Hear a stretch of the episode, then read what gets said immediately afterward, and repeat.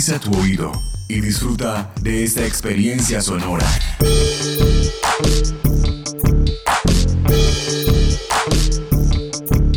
Este es un podcast UN Radio.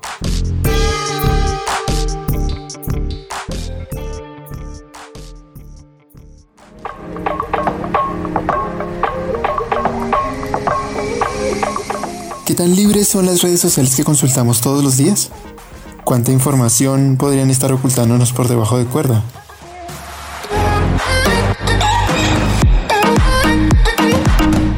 Esto es Alteroteca Podcast.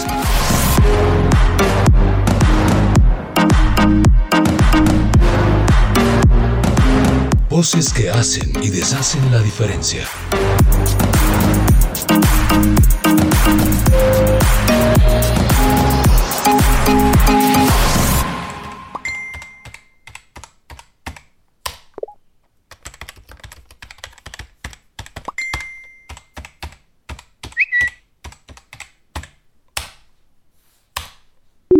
Pero Instagram y Facebook no reconocen eso y las redes sociales muchas veces no entienden esas luchas y menos cuando son luchas latinoamericanas tan específicas, todavía falta visibilidad.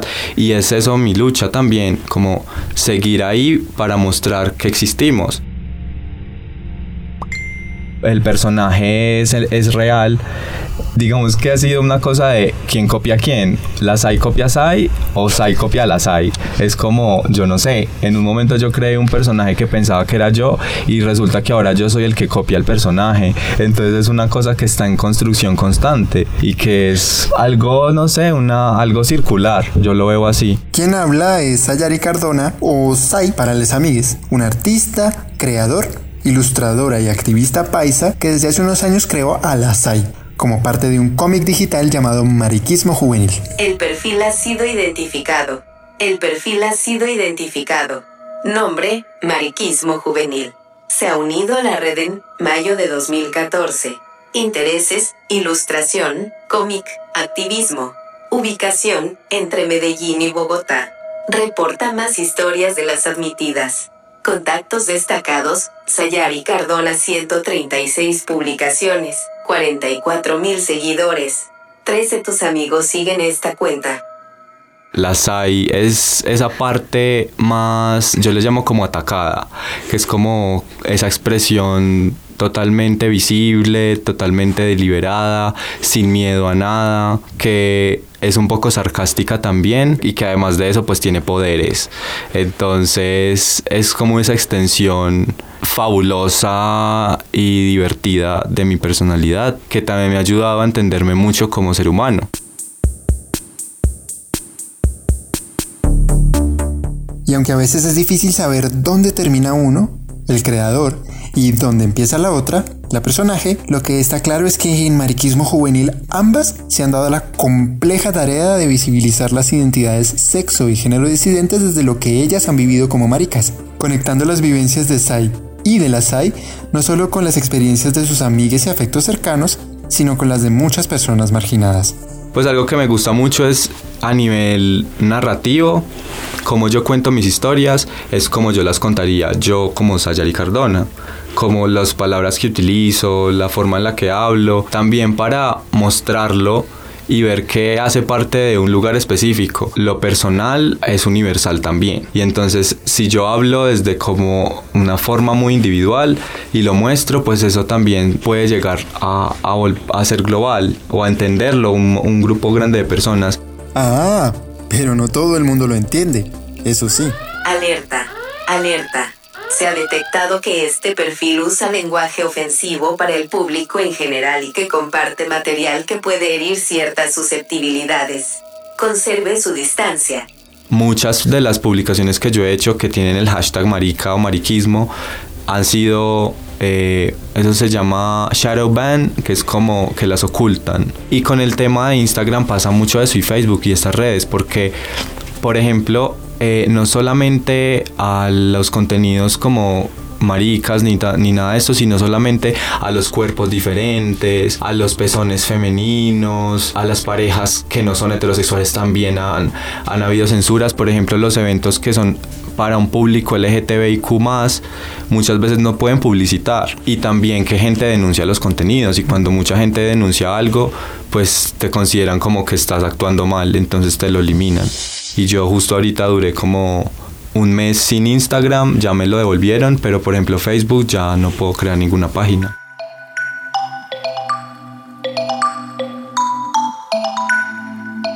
yo sé la, capacidad que tengo de llegarle a, personas y yo conscientemente decido actuar de una manera a veces coherente. Otras veces me quiero tomar otras libertades y yo por eso siempre trato de ser muy honesta como en, los, en las redes porque yo no quiero que se me atribuyan, por ejemplo, eh, decisiones ya políticas específicas cuando lo que yo estoy haciendo es abrir un diálogo. Yo también aprendo al par que la gente, yo no me las sé todas, yo no hay temas que yo no domino, pero estoy abierta a aprenderlos y eso me ha ayudado también a que se vuelva un diálogo. Y cuando me dicen, gracias a ti aprendí algo, me parece súper bien, pero yo no quiero que sea, digamos, responsable de todos los temas que trabajo porque simplemente los estoy visibilizando no soy como el dueño o la dueña de, de estos temas. O sea, como quien dice, todo poder lleva consigo una gran responsabilidad.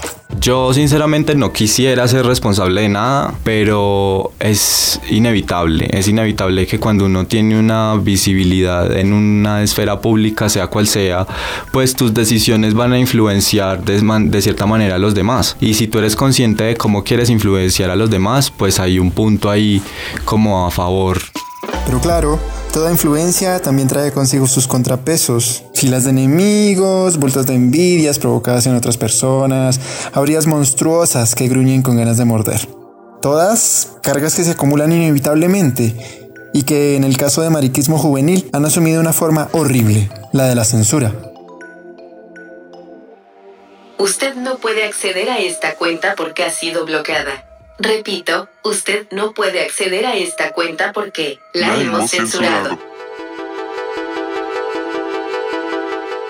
Yo no estoy de acuerdo con la censura, ni tampoco estoy de acuerdo con, em, no sé, condenar a una persona por sus opiniones, sea cual sea su opinión.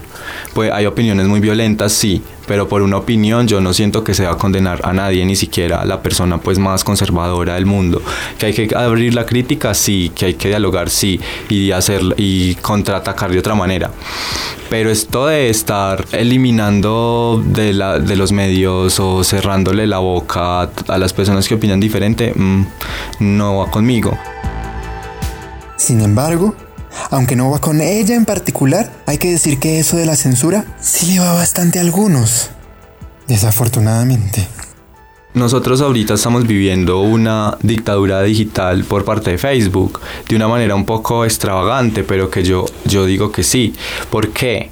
Porque las, las redes que más manejamos ahorita en Latinoamérica, ¿cuáles son? Facebook, Instagram y WhatsApp, y todas pertenecen a Facebook. Y Facebook es una empresa privada es una empresa privada que tiene un jefe. Entonces ellos tratan de crear entornos seguros, como lo dicen en sus políticas de privacidad, para el público en general, pero ¿cuál es ese público en general? ¿Es un público de verdad diverso o es un público de una mayoría que está cómoda? Entonces ahí es una gran pregunta. Las minorías, todo el tiempo vamos a estar eh, mm, limitadas a lo que podemos decir o no.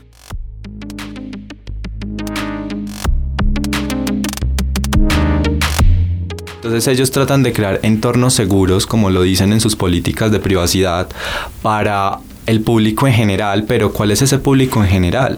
¿Es un público de verdad diverso o es un público de una mayoría que está cómoda? Entonces ahí es una gran pregunta. Las minorías todo el tiempo vamos a estar mm, limitadas a lo que podemos decir o no. Y eso es totalmente masculinizar también los medios virtuales. Yo sí digo que ahí hay una muestra pues muy mm, e, específica. Pero Instagram y Facebook no reconocen eso y las redes sociales muchas veces no entienden esas luchas y menos cuando son luchas latinoamericanas tan específicas todavía falta visibilidad y es eso mi lucha también, como seguir ahí para mostrar que existimos. Siento que es, ese es el objetivo precisamente del mariquismo, es mostrar esas, esas cosas latinoamericanas específicas.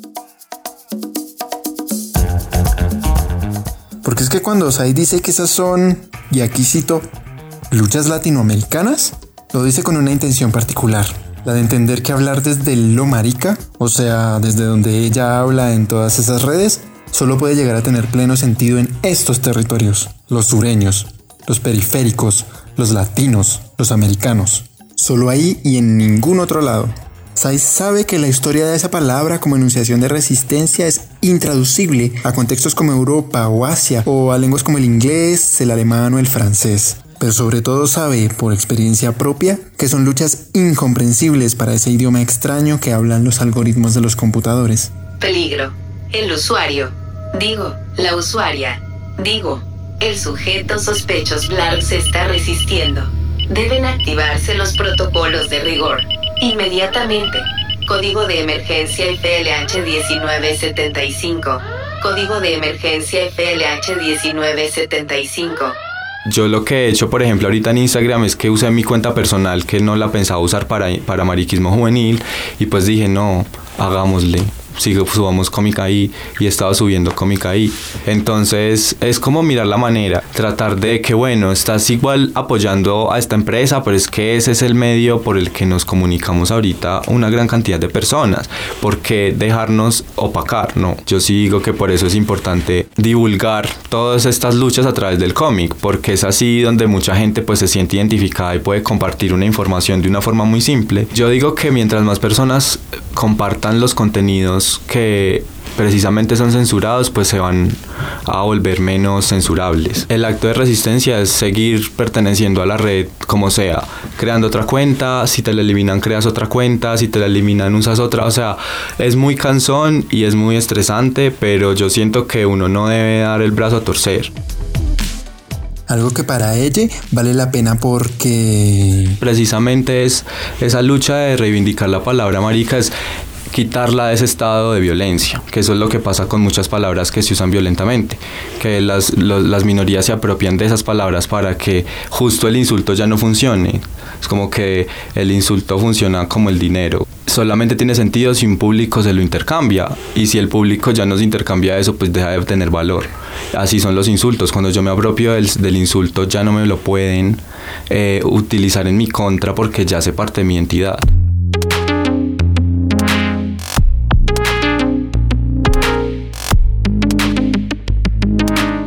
Esto es como una de las cosas que más me gustaría dejar claras y es que el hecho de usar marica como como deliberadamente es porque acá la palabra es demasiado importante. O sea, usamos marica para todo y entre esas cosas también para insultar. Entonces mucha gente es como marica, pero ¿por qué utilizar la palabra marica? ¿No te parece una maricada? Entonces mira cómo utilizamos la palabra marica en diferentes contextos. Pero si uno se pone a analizar ese, ese contexto de marica como lo usamos, pues también es minimizador. O sea, tú dices marica, qué maricada. Ya hay dos cosas que estás minimizando porque estás diciendo marica como como amigo, pero como informal. Y maricada como una bobada. O este sí es marica, si es bobo. Entonces si ves como el insulto que en un momento estuvo acá como, wash, lo peor, ahora es algo súper superficial. Total. Parte del problema es eso. Que es como si las palabras no importaran. ¿No? Buscando en Diccionario Rey. Marica, sustantivo masculino, también se usa como adjetivo descalificativo, afeminado, que se parece a las mujeres. Adjetivo malsonante, dicho de un hombre, apocado, falto de coraje, pusilánime o medroso. Adjetivo despectivo, dicho de, de un hombre, homosexual. Y también es que seamos conscientes de, que, de lo que representan esas luchas, no de una manera superficial. Es como, marica, sí, eh, me encanta mariquismo, pero ¿qué significa? Y cómo yo desde mi propia vida lo puedo comunicar a otras personas. Decirle a mis amigas, decirle a mis familiares como de verdad qué significa eso, porque es que muchas veces no llegamos a entender y por eso yo siento que son importantes hablar estos temas en espacios así, porque se puede entender el por qué que muchas veces se pasa por alto. Entonces yo también es como, bueno, igual hay que saber que como eso nos, nos generó tanta violencia, usarlo como una identidad debe ser también legítimo. Y eso es lo que a muchas personas les cuesta. Y muchos manes homonormados, machitos, así sean gays, pero como con ese sesgo, decían, no, pero ¿por qué usar marica? No me representas, no sé qué. En vez de ellos generar su propia manera de representarse, entonces están diciendo, lo marica está mal. Y siempre es así. Incluso la misma gente de los sectores LGTBI dice eso. Uno es como, parce, estoy haciendo... O sea, no, no, no hemos entendido que hay que empezar a cambiar esta idea de que lo marica está mal. Y es que en últimas entre decir que lo marica está mal y decir que les maricas están mal, hay una línea bien delgada y sobre todo peligrosa. Peligrosa porque entristece, porque amenaza, porque desanima. Peligrosa porque pesa y hace mal. Peligrosa porque cobra vidas.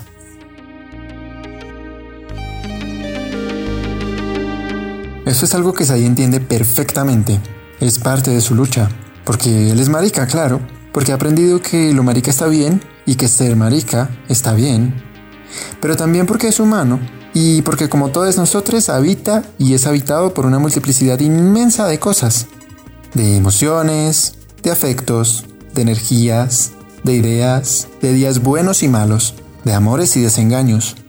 Es precisamente eso lo que siempre termina resonando en quienes le conocen. Esa franqueza, esa humanidad, esa empatía. Que si es desgastante, seguro. Potente, también. Fácil, Nunca. A mí siempre me han relacionado con una persona muy feliz, con una persona con, una con carisma. La gente todo el tiempo me dice, ay, es que se nota que eres un amor de persona, pero no saben que yo también tengo muchos rayes y que soy antipático y que me enojo por todo y que tengo mal genio. Y eso es muy difícil de que la gente lo entienda, a menos que se hable entonces abordar esas otras cosas de la vida que también nos afectan y que también hacen parte de nuestras luchas, pues sería importante.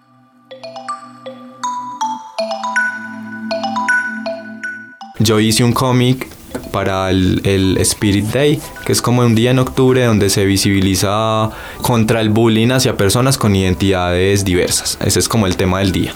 Entonces hicimos un cómic en donde hablábamos de una chica que utilizaba estas palabras de violencia para construir un barco y navegar como por todas esas aguas turbias. Y pues gustó mucho y una de las personas que a las que le gustó me escribió como yo quiero hacer esto para mi amigo que se suicidó y yo dije como qué pasó y me contó la historia y yo me desgarré porque dije como lastimosamente esta es una realidad que viven muchas personas y la chica esta, la, chica que me dijo quiero hacer el cómic quería inmortalizar digamos la historia de su amigo porque sintió que se parecía a la del cómic entonces para mí eso pues ha sido muy fuerte y, y como que no sé te saca también como de de, de, tu proceso porque uno dice yo lucho por visibilizar para que no pase esto pero cuando te cuentan que sí pasó y de hecho hace poco es como, wow, muy fuerte.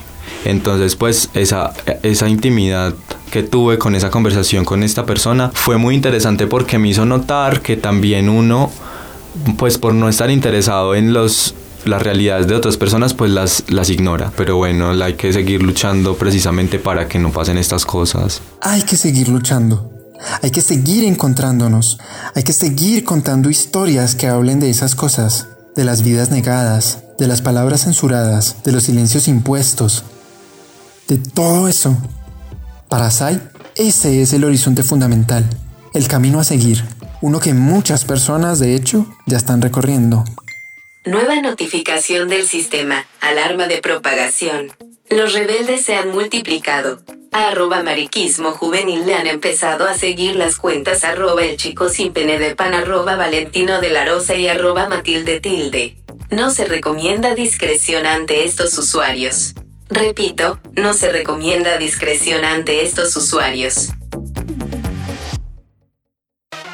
Siento que ahorita en Colombia se está viviendo una no sé cómo le digo, explosión de creadores de cosas que precisamente tocan esos temas y es brutal porque es estar totalmente en contacto con, con, la otra persona. Yo, por ejemplo, en el paro nacional lo vi y me pareció muy cool cómo varias artistas se unieron, crearon un, un, su propia versión del cacerolazo y luego lo unieron en un video que, que contaba como cómo nos importan a varias personas estas cosas, estas luchas y eso me parece genial. Y siento que ahorita hay cero como celos o como una competencia desleal. Siento que al menos en el ámbito de la ilustración, los y las artistas estamos todo el tiempo empatizando con la otra persona y también mm, como que he visto que muchos cuentan su propia lucha y esas luchas al final se vuelven una sola y me parece eso me motiva, me motiva a seguir creando, como que todavía hay que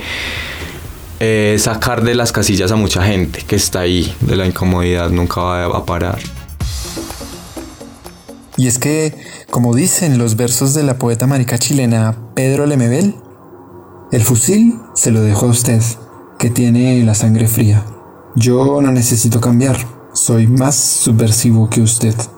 A usted le doy este mensaje. Que cada vez puedo ser más marica que antes y que el mariquismo va creciendo en todas las esferas, en todos los espacios y eso me parece que es muy, muy poderoso, que uno cree que no puede más y sí, sí puede más y cada vez somos más. Al fin de cuentas, si algo está claro, es que... La revolución es feminista y marica.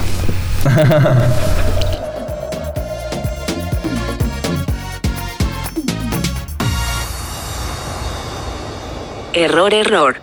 Se ha detectado una falla crítica en el sistema. Error, error. Se ha detectado una falla crítica en el sistema.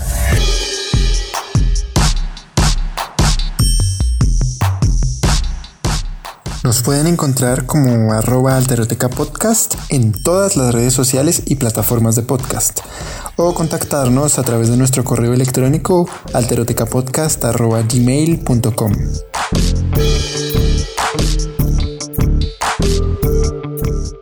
En este episodio les acompañó Nicolás Torres. La mezcla corrió por cuenta de Gecko Cubides. Esta temporada fue grabada en coproducción con UN Radio.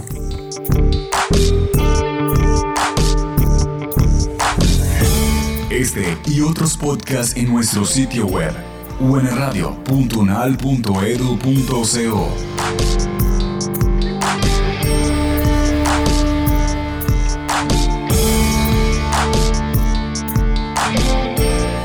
Universidad Nacional de Colombia, Proyecto Cultural y Colectivo de Nación.